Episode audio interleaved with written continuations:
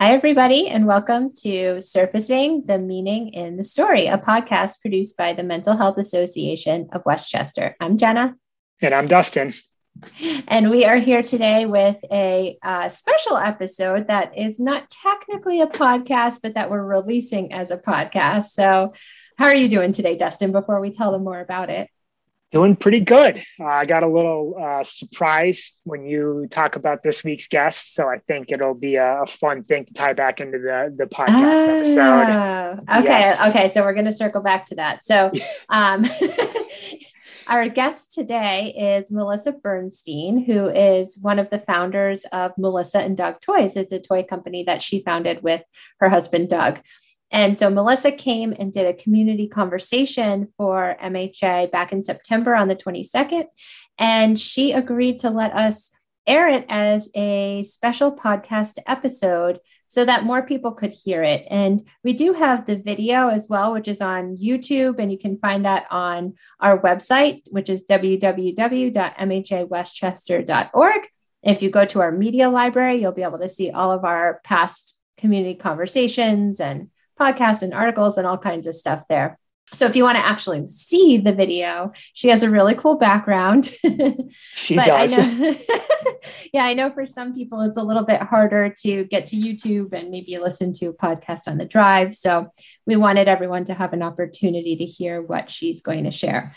So, Dustin, tell me what's your connection i got my first melissa and doug toy a oh, week after the, best a, week after the, the recording the, the community conversation i got it from someone at mha oh funny I opened it and I freaked out. I'm like, oh my God, this is exactly who we just had on, and this is who's going to be on the podcast episode. So I thought Which it was one a, was it? Which toy?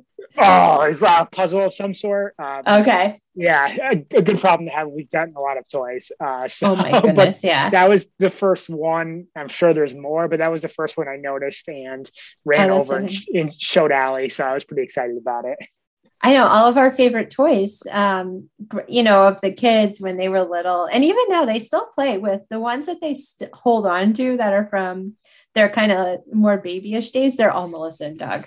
they love them. They do. That's awesome. Yeah. They have a lot of really cute things, and yeah, definitely puzzles and yep. make believe. What I like about them is they're all about um, make believe and allow the kids to really kids to really use their imagination. So, so I'm excited excited for Lily to be able to uh, use that when the time comes. Yeah. And it's such a, an important reminder that Melissa gives us that, you know, we talk about people who have all this uh, fame and success, and, you know, you would never realize that they have the same kind of struggles. And it's so important for us to give those reminders of the fact that it's not about where you are in your life or what you're doing or what's going on, all that external stuff that anybody is really susceptible to anxiety to depression. It can really impact anyone, no matter no matter what. So absolutely, yeah, it's a good yeah. reminder for us all.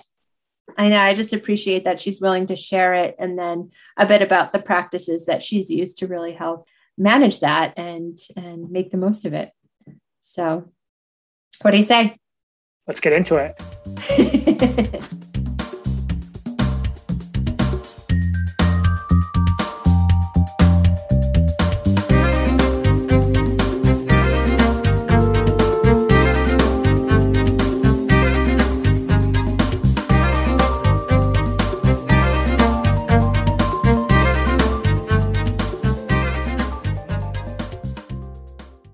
Uh, Melissa Bernstein, along with her husband Doug, is the co founder of the toy company Melissa and Doug, which has created over 5,000 children's products and sold billions of dollars of toys since its inception. Uh, Melissa was raised by educators, and Melissa and Doug started their business in a garage in uh, Westport, Connecticut in 1988.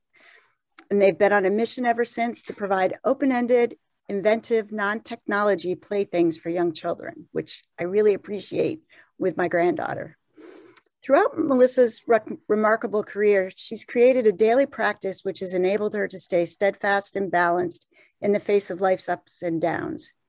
In 2020, Melissa launched Lifelines, an online uh, community and self help area filled with content, tools, and products to share her learnings and her practice in order to help as many people as possible. Melissa lives in Westport uh, with Doug and their six children. This past spring, I was watching CBS Sunday morning, and there was a story uh, with Melissa and her husband, Doug. Here was this amazingly successful businesswoman and mother of six sharing her story of living her whole life with existential de- depression. After the show, I sent an email to her to tell her how impressed I was that what she was doing is so important for people to hear um, about the struggles people go with and and get through and and how to you know find ways to to do that and find uh, contentment. I was shocked when she wrote back personally, and we connected. She's written a beautiful book, Lifelines, and she's here to share her story and life lessons with us. Please join me in welcoming Melissa. Hi, everyone.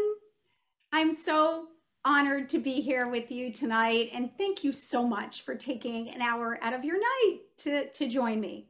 I wish I could be with you in person, but I feel I feel your warmth over Zoom, as challenging as that is. So I just want to start by saying any question goes. So we're going to leave half of this to questions. So please ask anything that's on your mind. I love questions I haven't been asked before. Uh, and I love difficult questions. So, so please, um, anything you think of that you'd like to ask me, feel free. That is, uh, you know, what we're here to do tonight, right? We're here to share experiences and me to share sort of what has worked for me. You know, whether it'll work for you, I don't know, but I'm hoping that maybe something I say tonight will resonate with you. So, we're talking tonight about the power of anxiety. Um, and gosh, for me, anxiety has probably been the, my closest friend ever since I can remember. Uh, you know, it's, and it hasn't been my friend for all those years actually, um, but it's been with me since my very earliest recollection. And I now know, I didn't know it at the time, but I was born with something called existential angst, which actually angst is anguish, which is even deeper than anxiety. I, anguish is anxiety on a soul level. And I was born from age two asking these deep life questions. You know, why am I here? What is the meaning of life if we are ultimately just going to expire? And what am I meant to do during my brief time here? And because I couldn't get great answers to those questions. In fact, quite the opposite. When I maybe voiced even some semblance of them, people looked at me in horror, you know, and said things like, You're a child. Like, these aren't things you're supposed to be thinking about. Like, go out and play. I felt this tremendous sense of anguish, this sense of anxiety, because I didn't know why I was doing what I'm doing. I didn't know why I felt so different. I didn't know why everyone else around me seemed to be so carefree when I was so careful.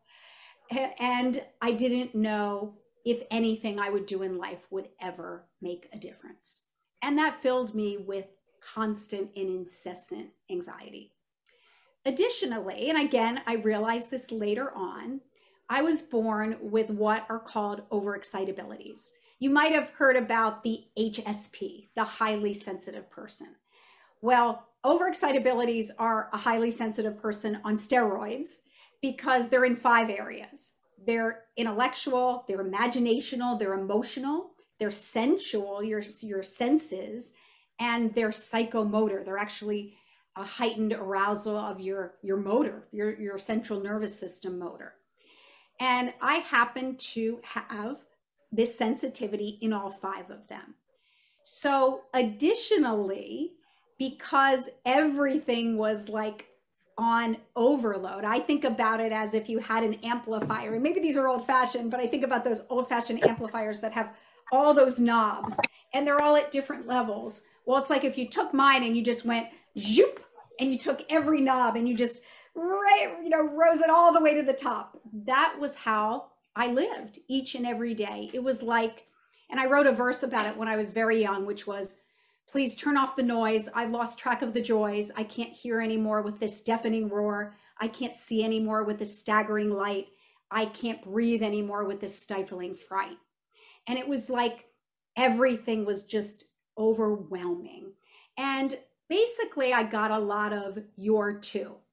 You know, from the time I was little, people looked at me like something was really wrong with me. You know, you're too emotional, you're too reactive, you're too irritable, you're too weird, you're too sensitive. I mean, you're too every single thing.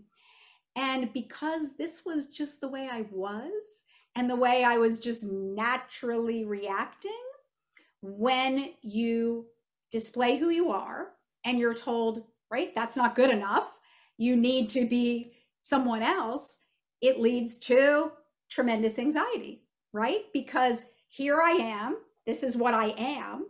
Nobody seems to accept me as who I am. So then I must try to be something else. And that space between who I actually was and who I believed then I needed to be, which was someone who didn't have these hypersensitivities, who didn't have this existential angst, someone who was perfect societally, right? That meant someone who smiled all the time, looked perfect, acted perfect, pleased others, performed really well. That gap became tremendous anxiety because I was always trying to be someone I wasn't. And when you strive for something that isn't possible, it can only create anxiety.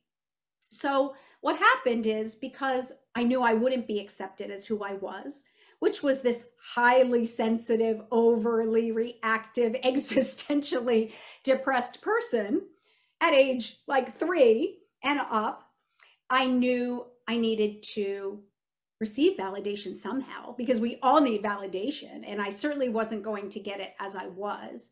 So I really learned to exist with certain coping mechanisms. What were they? I anchored to a few, which I think some of you hopefully can relate to. Um, the biggest one was perfectionism. I was able to perform, you know, academically. I was always, or at least early on, I would say, I was able to, right, get the gold stars, get the 100%, get the good girl, Melissa. Wow, you're like doing great. And I fed on that. Any perfectionist out there knows it feels it's a drug. When you're getting those A pluses and racking them up, it feels really good. You're being validated, but it's an external validation. And as we know, you know, external validations ultimately don't fill an inner dearth. So, uh, perfectionism, also pleasing. You know, one of my other really early coping mechanisms was I'm going to be the good girl. I'm going to serve everyone. I'm going to please everyone. I'm never going to cause like a ripple in the water. And I'm just going to be like the person people always turn to. And those became my coping mechanisms. But of course, ultimately, only led me to more anxiety because we all know humans are beautifully imperfect and you can't always get 100%, even though I did until almost the end of college. But when I started to fail, which by the way, for me, failure was getting an A minus or not being able to complete a paper on time, which sounds funny, but I actually had a nervous breakdown in college because I got less than 100%. That was how uh, how difficult it was for me to entertain failure. It, it meant I was worthless because everything I had built was on this sort of this perfect exterior. Even creativity, interestingly, in my early days led to anxiety. And, you know, it turns out that the qualities I have are highly common in creative people. You know, this idea of imaginational overexcitability and being able to imagine anything in that boundless expanse um, is very natural for me and leads me to be able to envision really cool things. Um, but of course, it has the other side of it too, right? When you um, can imagine anything that's the best, you can also imagine really catastrophic, dire things. But creativity in my early days was always a channel. You know, I had such profound despair and such a need to make sense of the senseless and these big, abstruse, sort of complex ideas that nobody could answer for me that I always channeled that into asking questions, trying to distill these big questions into simple creations. The unfortunate thing, though, throughout my early years is everything I created was really despairing and really dark.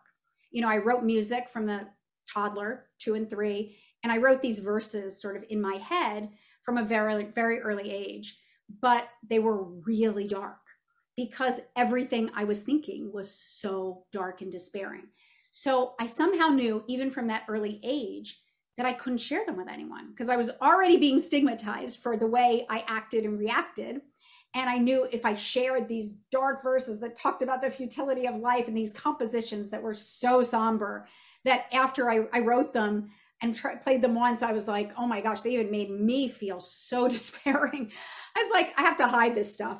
I can't let anyone ever see it. And for literally most of my life until I wrote my book at middle age, no one ever saw a shred of anything I created, at least the verses and the music, because I felt that it was darkness. So when the thing you're channeling doesn't lead you to meaning because it doesn't connect with anyone and it's just hidden in a dark closet where it doesn't see the light and just collects dust, I never found meaning through even my creativity, which again led me to anxiety, right? It's this sense of why, what, how. So, you know, when I think about anxiety, because um, I will never be free of anxiety. I have existential anxiety, which, by the way, is not a pathological. Well, I can't even say a pathological condition. It is a philosophical, spiritual condition. So it's that deep that it can't be solved, unfortunately, with you know simple simple medical means. It has to literally follow a path of spirituality and philosophy. So it's it's not like a quick fix um, but you know, I I realized that all those years that I lived in that existential angst and the overexcitabilities and imprisoned sort of in that that state, I was in my head. And you know, I even when I was young, I talked all the time about needing to get out of my head. You know, that my head was a prison, that my head was taking me down. And I, even as a young child, I talked about how could I get the space between my head and my heart. And I realized that for those years, that when the anxiety was at its worst, I was living entirely in my head. I was in a tiny little box that I was terrified of leaving. I was terrified of all the unknowns.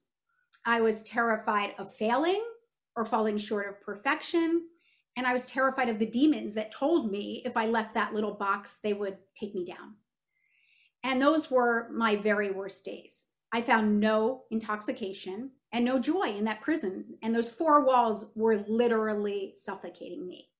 I knew, I knew that just 14 inches below, and I, I write a lot of verses about this, you know, lived my heart. And I knew that my heart was pure self expression my heart was liberation. And I yearned to be in my heart and just create freely with no walls. And I knew that those moments that I was able to get free of those bars, which were few and far between, ah, oh, it was utter intoxication. I just couldn't seem to do it. And there was no way out because my mind stories were so deeply rooted. One, there's no meaning to life. Two, I can't trust anyone. They will betray me. Three, I'll always be alone. Four, I must be perfect and cannot fall short. Uh, five, I have to make everyone around me happy or I can't be happy. And these mind stories, there are many, many more, were so rigid that I couldn't win no matter what I did. When I finally wrote down these mind stories and read them to myself, I said, wow, no wonder you were in such a dark place for so many years. Like you gave yourself no way out. You were in a prison without sustenance. Uh, so I believed I was in bondage. So I was in bondage. And I think that's a really interesting lesson. You know, the door was actually always open, but I certainly didn't believe it. It was only by accident when I met Doug at 19, uh, which is pretty crazy. I've known him for a really long time. Um, and we, by accident, you know, started a toy company, Melissa and Doug, because, you know, I we had never studied making toys. We had never, I'd never taken a design course in my life. You know, it wasn't like we were destined to make toys. I mean, we love children more than anything, and we love open ended play. Um, but it was only then that I discovered something incredibly profound. So, and I'll, I'll give you an analogy that um, really is, is very meaningful to me. So, as I told you, you know, my whole life I created, right? And, but one of my, my beliefs about myself was I was dark. I was only darkness. And I truly believed like I was an ugly, dark person, really in my soul. You know, I gave this impression that I wasn't, but inside, because what channeled out of me was pure darkness. And I truly believed that if anyone knew the real me, they would never accept me, right? Because any inkling I showed of it, people were like horrified, like the look of like, oh my gosh, like something is really seriously wrong with this little girl. Um, so I had to hide myself, my real self from the world. But when by accident, you know, we I started making toys and I saw our very first line of puzzles very clearly in my head, like perfectly finished, I realized something incredibly profound that my whole life basically if if creativity is or or I should say Melissa is a water faucet and one side of it is light and one side is dark, I had just, in effect, turned off the, the light faucet the first half of my life, right? I was creating, but I was only channeling all that angst, all that anxiety and depression into more darkness that stayed in the dark and never touched anyone. And I thought that was all I could do. But when I saw that I could take that very same anxiety that could create all that darkness extremely easily and still can on a moment's notice. Um, but I could choose actually to turn off the dark faucet, turn on the light faucet, and instead channel it into toys, which is maybe the biggest irony of my life, right? Here you've got someone with existential nihilism, which is the deepest, darkest form of despair. You believe that the world has no meaning, existence has no meaning, and we as humans have no ability to make meaning in a meaningless existence. And here, this deep, dark person is making toys, like the lightest, brightest, frivolous, you know, products ever that they can hand to a child, no less, and have the ability to spark and unleash their imagination. Like, what could be more incredible? And when I saw that I could actually take this very same anxiety and channel it into these light bright toys it was in uh, mind blowing i guess that's the only word i can use. I couldn't even believe it. Because here i believed i was cursed right? My whole life i was just cursed and and doomed. And suddenly i saw there was a blessing and a potential meaning to come out of this curse. And actually, I had a blurse, a blessing and a curse all in one. And it really felt for me like a breathing tube had been inserted into my trachea for the first time. Like I truly felt that I had been suffocating. And suddenly that I could find meaning from this lifetime of anxiety and anguish. So that became then my life mantra. My mantra became step on out of the head, moving into the heart, free to channel all dread into jubilant art. And it truly became this act every single day to choose to make meaning out of my anxiety, to choose to stare it in the eye, find it wherever it resided in my body, rest it into a force, and channel it into light through my arm into products. And that is what I did for 32 years. But the truth is, after 30 years, something was still missing because if you remember, I had turned off the dark faucet and turned on the light faucet. And that was what ran for 32 years. And I showed this shiny, bright Melissa who was, you know, had this toy company and had these six children and, you know, really showed this sort of facade to the world. I was finding salvation through the creative process. Don't get me wrong, it gave my life meaning and brought me, you know, profound joy. Um, but I knew in my heart, and that voice, that soul voice, started to get louder and louder and louder. And it was saying, See me, you're not all light. You know, you are, you have the dark faucet too. And in fact, almost all that creativity is channeled from darkness, not light. It's turning into light, but there's a lot of darkness in there. And I longed to be seen as true, as who I truly was, and finally accepted as who I was. And, you know, I didn't look for that. I wasn't, but for some reason, it was like it started eating away at me that desire to be seen authentically and to turn on the dark faucet as well and say to folks, guess what? This is who I am, right? I'm a I'm a entire running faucet of dark and light and all of it mixed together. So, I actually in one crazy bold move decided to bear my truth on one of my favorite podcasts.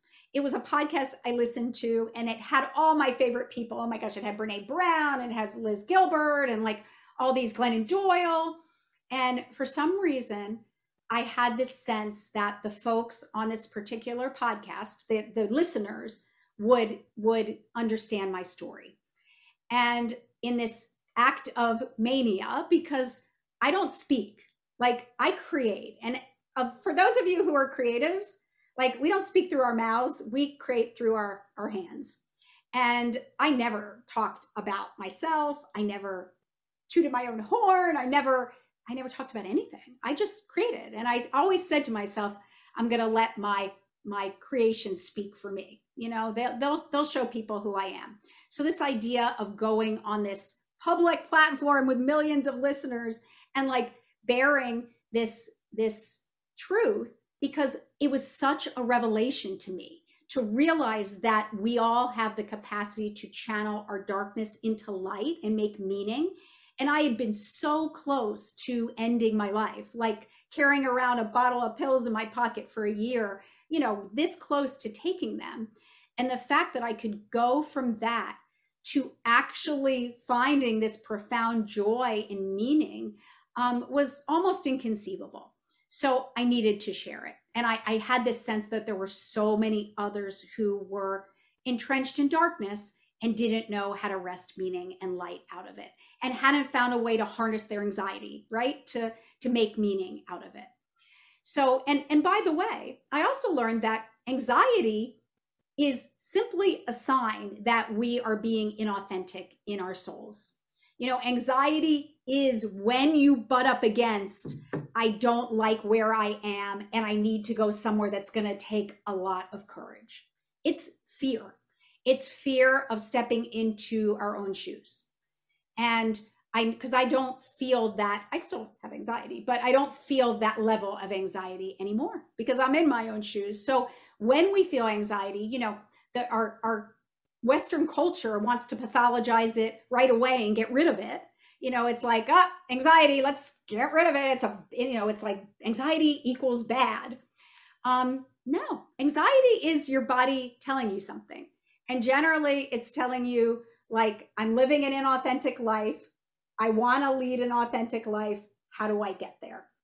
So, you know, I view anxiety as if you want to use another metaphor, because I love metaphors, you know, you have two cliffs. One of them on the left is inauthenticity, and you come up to the edge of it and you look over and it drops completely off, and you look down into the abyss and you don't see anything. But you, if you look right at across, you see the uh, next cliff, which is authenticity. And it's there, but the only way you get there is to dive into the abyss. And the abyss is anxiety. The abyss is facing all your fears of confronting who you are, of radical, you know, acceptance, of dispelling all the societal myths, of maybe making others displeased with you in your life if you're going to do something that is against the the grain i mean it's all the things we fear most and if you have the courage to jump into that anxiety and, and it it took a trained professional for me you know i, I didn't just like eh, i'm just going to jump into that anxiety and face my existential nihilism no i needed help and i had five years i still am with her of therapy to get me to face my anxiety at its core. So I'm not saying it's easy. It was the most arduous journey of my life, but I'm in authenticity now. And boy, it's not blissful every day, but it feels really comfortable. I'm finally walking in my my own shoes. So um, I went on the podcast ultimately. I, I wrote him a, a, blind letter like, hi, um, went on the podcast, and something really profound happened you know, I shared my truth completely authentically without any fanfare. And I ended up receiving hundreds and hundreds of letters of people saying, Oh my gosh, you are me. You are speaking my words. You are sharing my story. You're the first one who's given words to my story. I've never knew anyone was like me. And again, you know, anxiety and depression lead us a lot of times to isolating ourselves, right? And feeling this this sense of aloneness. No one will ever understand us. We're alone. You know many folks who have existential despair say i feel like i was dropped here from another planet that i'm an alien that no one will ever understand me. You know those were my mind stories like i don't belong here. I'm like one of one of a kind in a in a bad way. Like not a not a good way. Um and i suddenly after going on this podcast realized that isn't the case at all. Actually there are thousands of people just like me. And that was like, again, another mind blowing, staggering realization to be middle aged and say, Are you kidding me?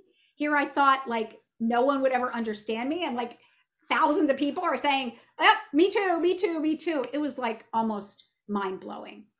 And that really became then, I knew that was my life mission. The minute I got those letters, I said, you know what?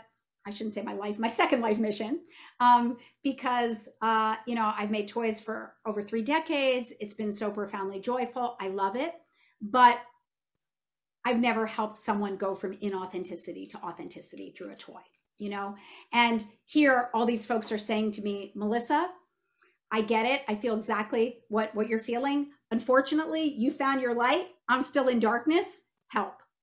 And I knew, you know, I can't wear them on my carry them on my back over the abyss. Unfortunately only you can do that but i can shine my light on them and i can share my story and i can certainly share the strategies that have worked for me. So the last thing before questions the other thing once i made that deep arduous journey i jumped into the abyss right? I climbed up on the other side of authenticity. It took me four plus years to make the first journey. And the journey just spirals upward, it never really ends. Don't let anyone tell you it does.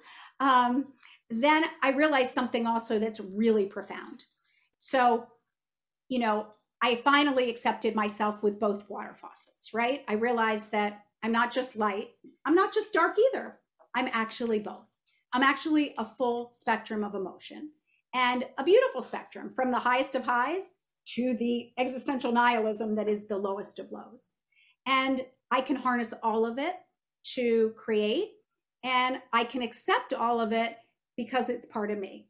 And when I didn't accept all of it, it was anxiety, right? I was denying who I was and denying what I felt. And that led to anxiety and deep depression. When I finally said, This is who you are, you're blessed, you got a blessing, you also got a curse, it's who you are. Accept it. Um, it it's like the the despair almost completely lifted. However, being highly overexcitable means that being Melissa is really like being on a roller coaster.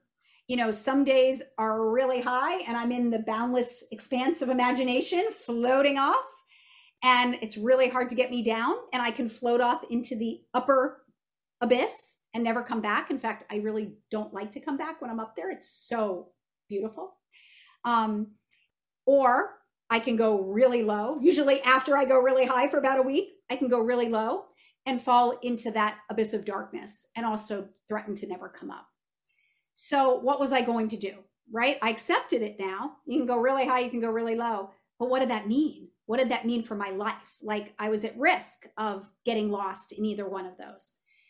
So I realized that for me to be here in the present, living my life and unlocking my full potential and being my best self, I needed something to ground me in my life here and center me and bring me back home whenever I started to go too high or too low.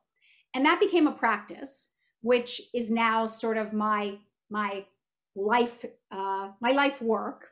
You know, it's called I've called it practice makes purpose, and it's actually my practice to remain here day in and day out.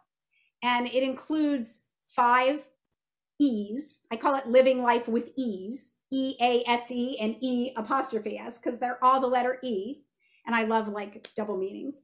Um, and it's really sort of five compartments because I think of it as sort of like I wake up each day, right? I open my eyes and I'm like, okay, what's today going to be like? Is it a really going up the roller coaster or are you going down? And before I even step out of bed, I strap on my practice. It's like a backpack and it has all my compartments in it and it's my tools. It's basically my tools and it's my lifelines so I can stay afloat each day. And I won't go into it in detail, but it basically exists of five areas energy. How do I fill my well of energy so I can be vital and really be my best self? How do I, the second one is equanimity, which is the hardest thing. How do I ground myself and engage in the practice of stopping, coming back home, and becoming equanimous, which means remaining detached from everything going on so I can respond, not react out of my ego. The third section is um, empathy. How do I develop empathy toward myself, which was the hardest thing for me to do? How can I truly step into my own shoes and accept myself exactly as I am? And in doing so, how do I depersonalize my relationships and how do I develop empathy for others? Then is essence, how do I every single day say, Melissa, who are you? Why are you here? What is your innate seeds of self expression that you wish to manifest to the world? And how are you going to do that today? And I have to keep asking that question because it keeps changing, actually. I mean, my innate essence isn't changing, but how I want to manifest it changes. And then the last E is engage, engagement how do I want to engage my beautiful seeds of self expression, which are all of us have this gift inside us? What do we want to do with our gift? How do we want to connect it to the world? And then in doing so, the last piece, which is one of the most important, is how do I engage with others in meaningful, authentic relationships?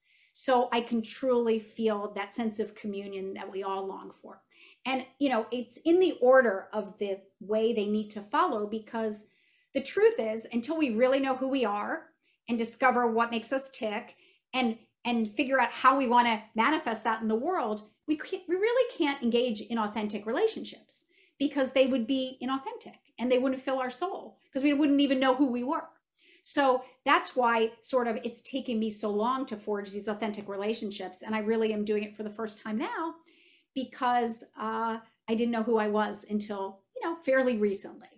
So I'm sorry, that is long winded, but I'd be utterly thrilled to answer any questions or hear your comments, what, whatever you'd like.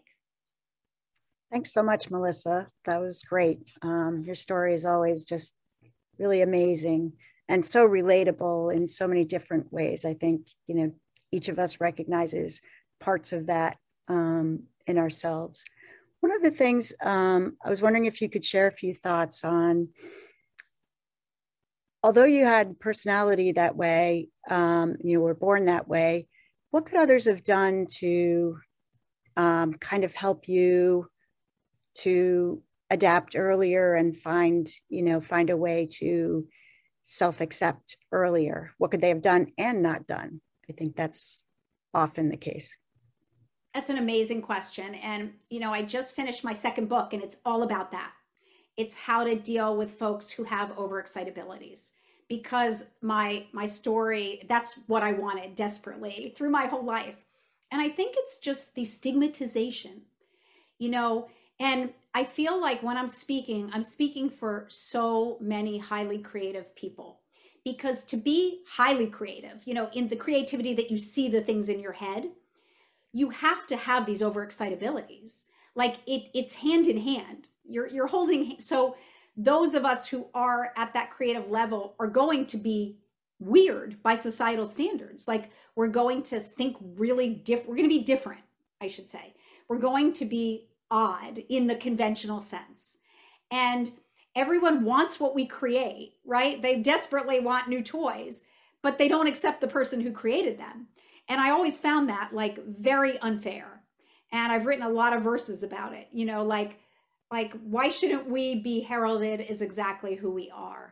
And I think that's what we need. We need people that when we say things that seem like, whoa, that's weird, or that's a weird idea, or that can't be done, to to open up our minds to accepting that these might be the inventors of tomorrow that are saying these things and when you snuff out their dreams or make them feel that that something's weird all they're going to do is go into themselves they're already going to be introverts i mean those of us who are creative also are by definition introverts because we we live in our imagination so when you do something that makes us feel like uh-oh, they don't like me, it's just going to put us more in our in our heads, which is a very dangerous place to be. Because that imagination, you know, that takes us to intoxicating highs also takes us to really dark lows.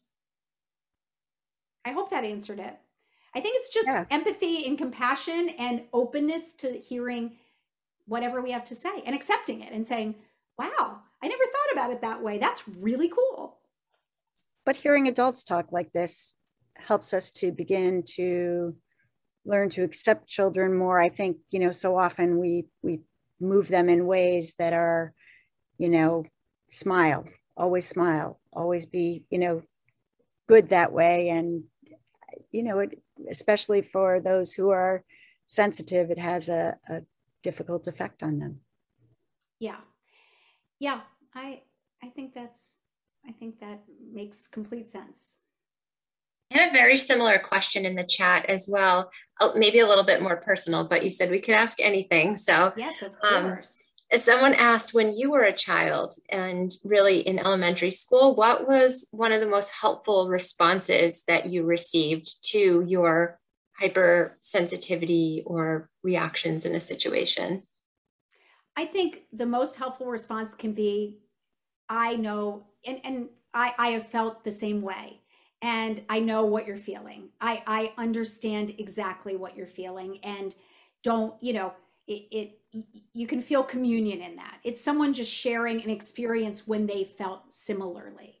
I wanted to know that I wasn't alone in feeling this way. That's all I wanted to know. And no one ever, it was the opposite. Like people always said, What is wrong with you? Why are you? So it was the opposite reaction to, and because I wanted to be accepted, I very quickly learned to just repress and deny and disassociate from everything I was feeling. So I think that's how I got by. You know, others have have other ways. And you know, someone also asked about anxiety, and I love that. I think there are definitely different types of anxiety. There's obviously generalized anxiety where you just, you know, you you feel anxious about everything. It might not be your inauthentic self. It might be exactly who you are. You know, there there's all types of anxiety. My anxiety was existential and it was more related to these deep questions that once I answered, a lot of that anxiety lifted. So I do think there is um, pathological anxiety too, that uh, that literally is part of who we are. It has nothing to do with inauthenticity.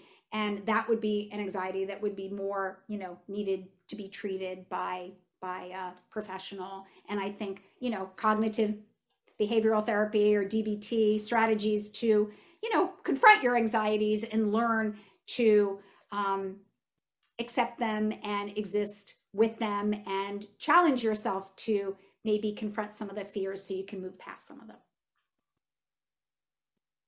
Great. I think another question was you know, how can people overcome the shame that keeps us from sharing our truths and authentic selves? It's a great question. And I think, you know, I think you have to reach that point where the desire for meaningful connection exceeds the fear that you might be rejected, which is why most of us don't do it till middle age. Uh, for me, by the time I did it, I didn't care at all anymore. And trust me, I cared so much my whole life. That's all I felt was shame. But when I finally got up the courage to do it, it was like, I don't care who hears it. And I have to be honest. I mean, maybe you can believe it for me. The reason I'm doing this is because I want others to do it decades earlier. And when I came out, it was like not only did I lose the shame, I got so much compassion and empathy from others. I got everything I had ever been looking for.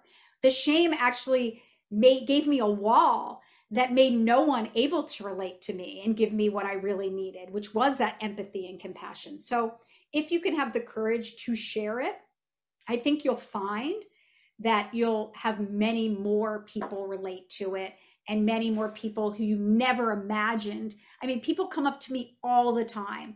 You know, the so called perfect people come up to me every day and are like, Can I share something with you? And it's always the same thing. We're all human. We all have ups and downs. We all have people in our lives who are suffering. And once we can share it it it just feels so so reassuring i would say. So I, I i know it seems counter but the only way you overcome it is to share it. Just do it. You know it's easy to say.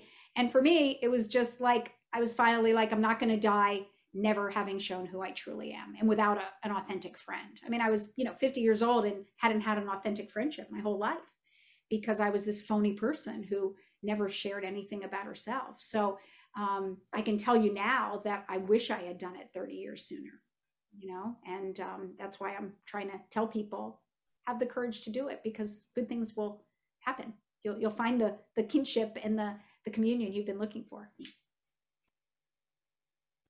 But I think with that, I think the, the question of the self acceptance versus the you know acceptance from others the more you self accept the more you know you are accepted. And teaching that young how do we teach that?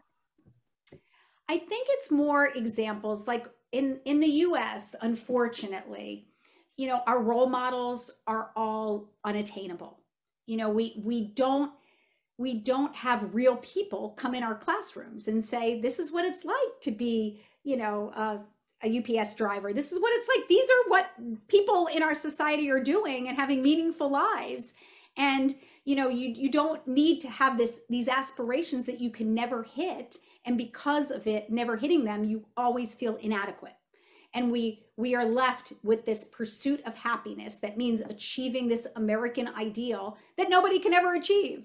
So we're all left everyone. I've talked I've spoken with Olympic athletes, I've spoken with supermodels, everybody feels inadequate. There is not one person in Western society who feels fulfilled because we're always striving for something externally that we can never attain.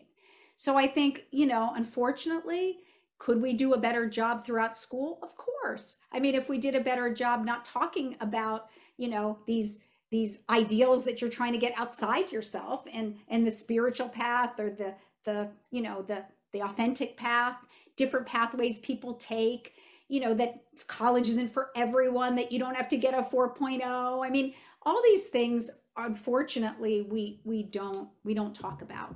And it leads to a lot of anxiety because that path is isn't right for most people so i think when you're forced down a path that isn't right for you that's going to lead to anxiety and a lot of pressure right there so i think we want to give more examples of those who've traveled different paths and have found tremendous fulfillment in doing so.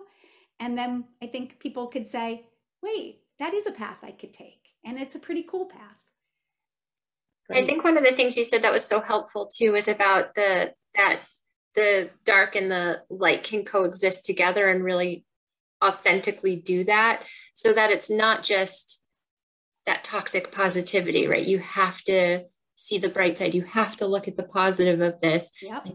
No, you can you can see that and also see what's hard and challenging. And um, so I'm wondering if this may relate to another question that we have here is from somebody who said, I, I don't understand how anxiety is inauthenticity.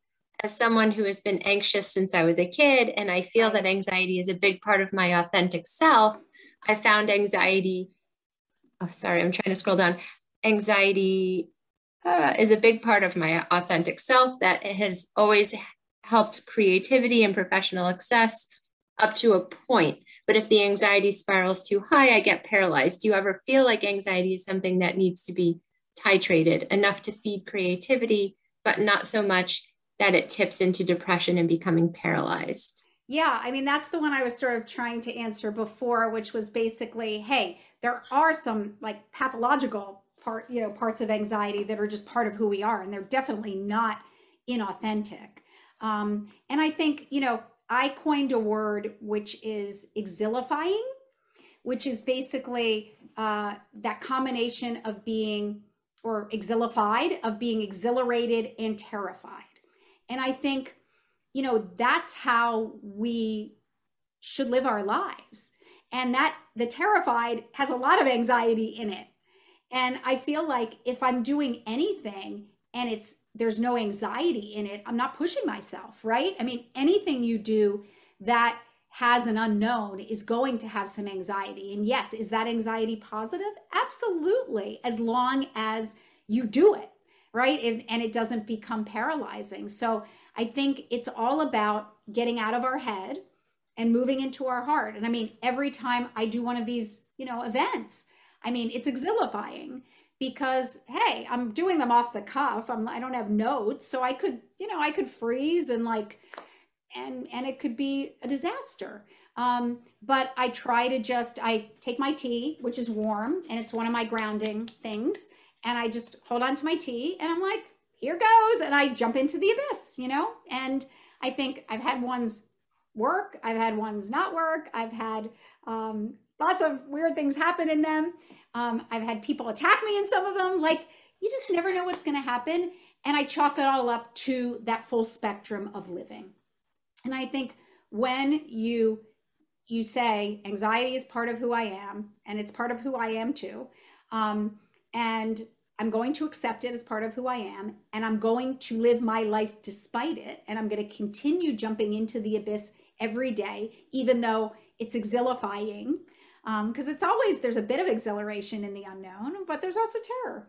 So you know it's that it's that um, that fine line. And i think if the terror exceeds the exhilaration and you find yourself utterly paralyzed and you can't do anything then i think you know that's time to go see a professional because you want to be able to make the most of your life but if it's always that balance and you're able to still engage with the anxiety then it becomes fuel as you said it can be it can be good fuel for um, for creativity or anything you want to do. So I'm not an expert. I don't know if that answered it.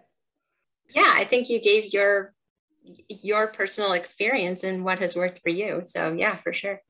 Question about role of nutrition, exercise, sleep, and any other outside factors that you think play a role as well.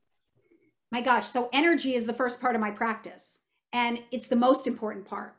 And I've realized now uh, because I denied my physi- physiological needs for so many years. I really starved myself as punishment for not being perfect.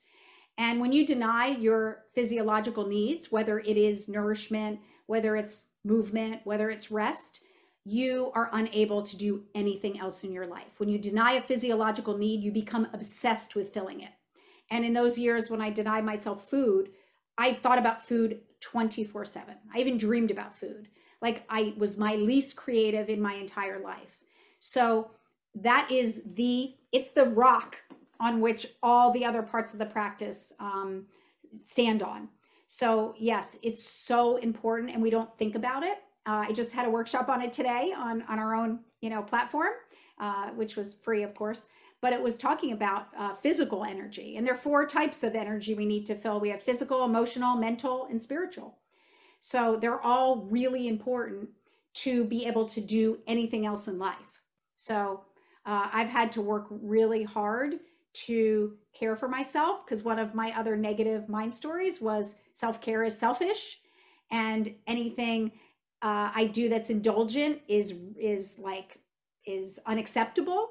So I've had to change my mind story and learn to, um, you know, treat myself with kindness. I had a question. Yeah, I, first of all, thank you. You did a great job, and I know I'm, I'm hogging, but you said something super, many things interesting. You talked about role models being unobtainable, and yet you're a great role model. Mm, sweet. So we'd like to think that you your path is an obtainable path. We can learn from your experience. Simone Biles is a great role model.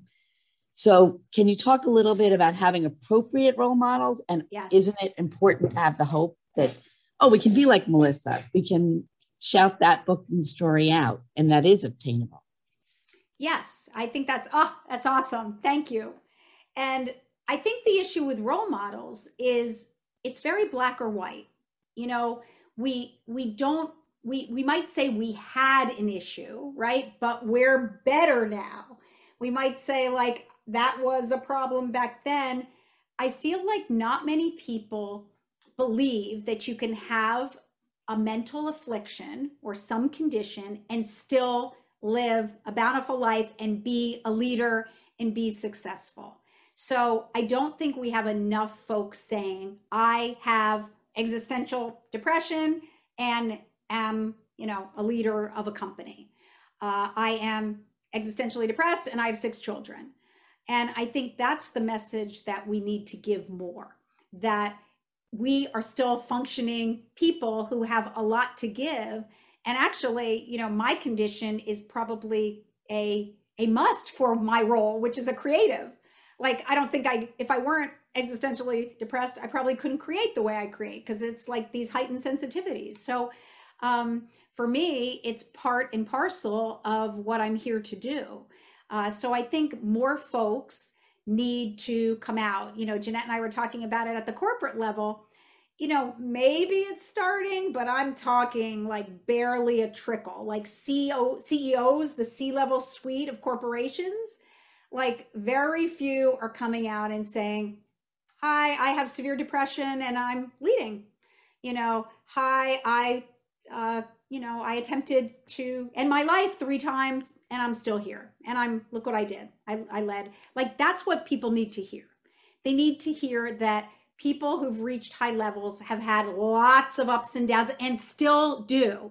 Because in the American dream, it's like, I had all the ups and downs and look where I am now. Like, I'm alone up here with nothing bothering me. It's like, no, that's not true. It's the it's the light and the dark together. So i think we need more people saying the light and the dark exist every single day but it's not stopping me from realizing my dreams. And that's what i'm trying to say. Um, and i think the best message i can give young people is life is hard. You're going to have a lot of ups and downs but if you can see all your your curses as blessings and believe that you do have a special superpower that that longs to come out and if you can get it out there you will um, find meaning you know that gives you that gives you the hope. And it doesn't matter if you have some challenges along the way. We all do. And if you don't then something is wrong or you're just denying it. Great. You know one thing that i really loved about you know your book lifelines that brought in a theme that i think is really important that i think enough people don't get enough these days is the power of nature mm. um, and how grounding that can be. Can you mm. comment a little on that? Oh my gosh, nature is like everything to me because it teaches me all the lessons I need to learn so badly, which is acceptance of the inevitable. You know, I am so in awe when I look at a tree, and trees are my, um, I call it my hearthstone. You know, I, I envision myself as a tree. Um, and I just love the way trees bear through all the seasons, you know, and their leaves die and they're so forlorn like in the winter, but they don't they don't bow their heads in shame. They just sit there with their arms outstretched, naked, and like go through the winter, like pretty much unfazed. And then they're beautiful in the spring and their birds making nests and they're pretty much doing the same thing. And I feel like nature teaches me so many lessons that I need to learn myself. So I try to spend as much time as I can in nature and it grounds me. It it it takes all my senses and really um, intoxicates them in an incredible way. So um, I, I feel like I am the wind and I am the ocean and I am the bird in the tree. And it's just an incredibly blissful place. So um, I think any of you who are creative folks, like you'll find even a, a heightened um, connection to nature. And when you're out in nature, it's so hard to stay in your head because you just it can't. Is. It comes, it takes you out with unexpected things.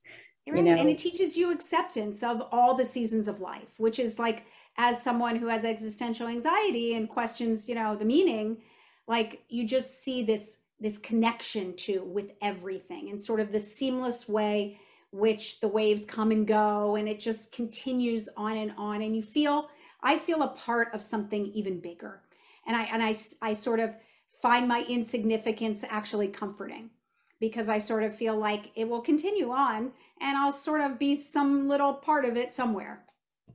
There was a question about whether you have a spiritual practice. That's a great question. Um, I do, and it's not religious, but it's, you know, it's spiritual. And I think spiritual for me is the question like, why am I here? What is life meaning? Life's meaning. And I ponder that continually. I'm always talking to gurus. I do a lot of soul searching. I do a lot of reading. Uh, I have a you know yogi who I go to, and I do a lot of meditation. And I'm always trying to um, remain unattached and sort of go get into that practice of detaching from the materialism from all the things that don't matter and and grounding more in my my heart. So it's uh it's continual and i love talking with those who are on that same path. It's so much fun. Great. Uh, one final question i think is combating loneliness is something that you know we as a society are really likely to need to focus on you know so many people are lonely in a full room and it's getting worse with the pandemic and the mm-hmm. isolation that we've had how do you think we can break that uh, feeling and and kind of reconnect people mm. i just read i pre-read the most incredible book on loneliness um, by two gentlemen and it's coming out in the fall and it was about this epidemic of loneliness in the workplace ah, it was so beautiful. And it talks about, you know, our biological need for connection and how intrinsic it is and how this on demand society, even before COVID, like every point at which you would touch a person is now being taken away from us, right? Everything's being delivered and left on your doorstep. You know, even, and then he talks about like the ATM on. From the ATM, we were going downhill when it came to human connection um, so I think it's going to become part of a deliberate practice. It has to become an intentional part of your day. And we talk, we're going to talk about it in the end of our practice and engagement, like that idea that you're going to have to set aside time. I'm going to call two friends. I'm going to ask my friend to walk with me tomorrow. It's harder than ever. And I think without making it a deliberate practice, we can really start to go into ourselves and our and our cocoons. And I think they were saying corporate leaders have the responsibility to reach out to people. And I finished the book. It's really interesting. And it moved me so much that we have two folks in China who are working for Lifelines, our new our new venture. And I immediately reached out to one of them and I said, um, let's talk. Because I really was like, oh my gosh, I am shirking my responsibility, like as a leader, to I need to be connecting with these folks like on a regular basis because they could easily sort of fall into this isolation. So it's just going to have to become more deliberate. And, you know, I too, because I'm an introvert and I get my energy from kind of within, I, I could easily go months without seeing anyone, although I live with six children, so I'm, I'm seeing people, but without like friends, um, and you know, I, I tend to sort of get into the point where I'm like, ah, whatever. I don't need to call that person. But whenever I do, and I go for like a walk with someone who I really enjoy, I leave the meeting and I have like 20 more product ideas. I have all these dots that have connected. I feel like so nourished. And I'm like, oh, I need to do that more often. So I just think if we realize that this need is biological and without it, we will fall into despair by definition, we will have to make it part of a deliberate practice. I don't know if that answers that. I hope so. Yeah. Oh, that's great. Thanks. Right. So I think we are having to wrap up here because I can't believe it's already been an hour. Um, so Melissa, I just wanted to give you an opportunity if you if there's any sort of last thing that you want to share. I do have a, um, some slides also. I want to share the information about lifelines and ways that people can find out more about that, but I'll wait until you have your last words. Sure. I mean, I think I would say that it can be terrifying when you're feeling a lot of anxiety and depression and you feel like you're stuck and you can't get out. But I guess, you know, I want you to know that you're not alone. I mean, so many others, if not everybody, has been where you've been at some point, and there is hope. And I promise. And you know, you're welcome. Our community is entirely free. We do workshops every week. You're welcome to come join us. It's a really warm community. We have a Facebook group. It's called lifelines.com. So you're welcome to join us.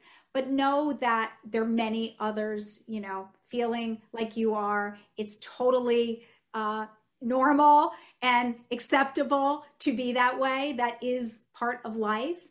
And know that you do, if you take the time and get out of your head and into your heart and just listen for that authentic voice, it's in there. And at some point, like it will come out and you will find kind of that purpose and, and why you're here. And uh, we also have a free, you know, journey on the website. It's the same journey that I took. Like we're not selling anything. It's really just for me to offer the journey I took that could get you to maybe start to think about who I am and what I want to do and and you know how do I want to find my meaning. Uh, if that can help you, that would be wonderful. So um, so so keep keep keep fighting. You know, keep fighting to to find that meaning. It's there.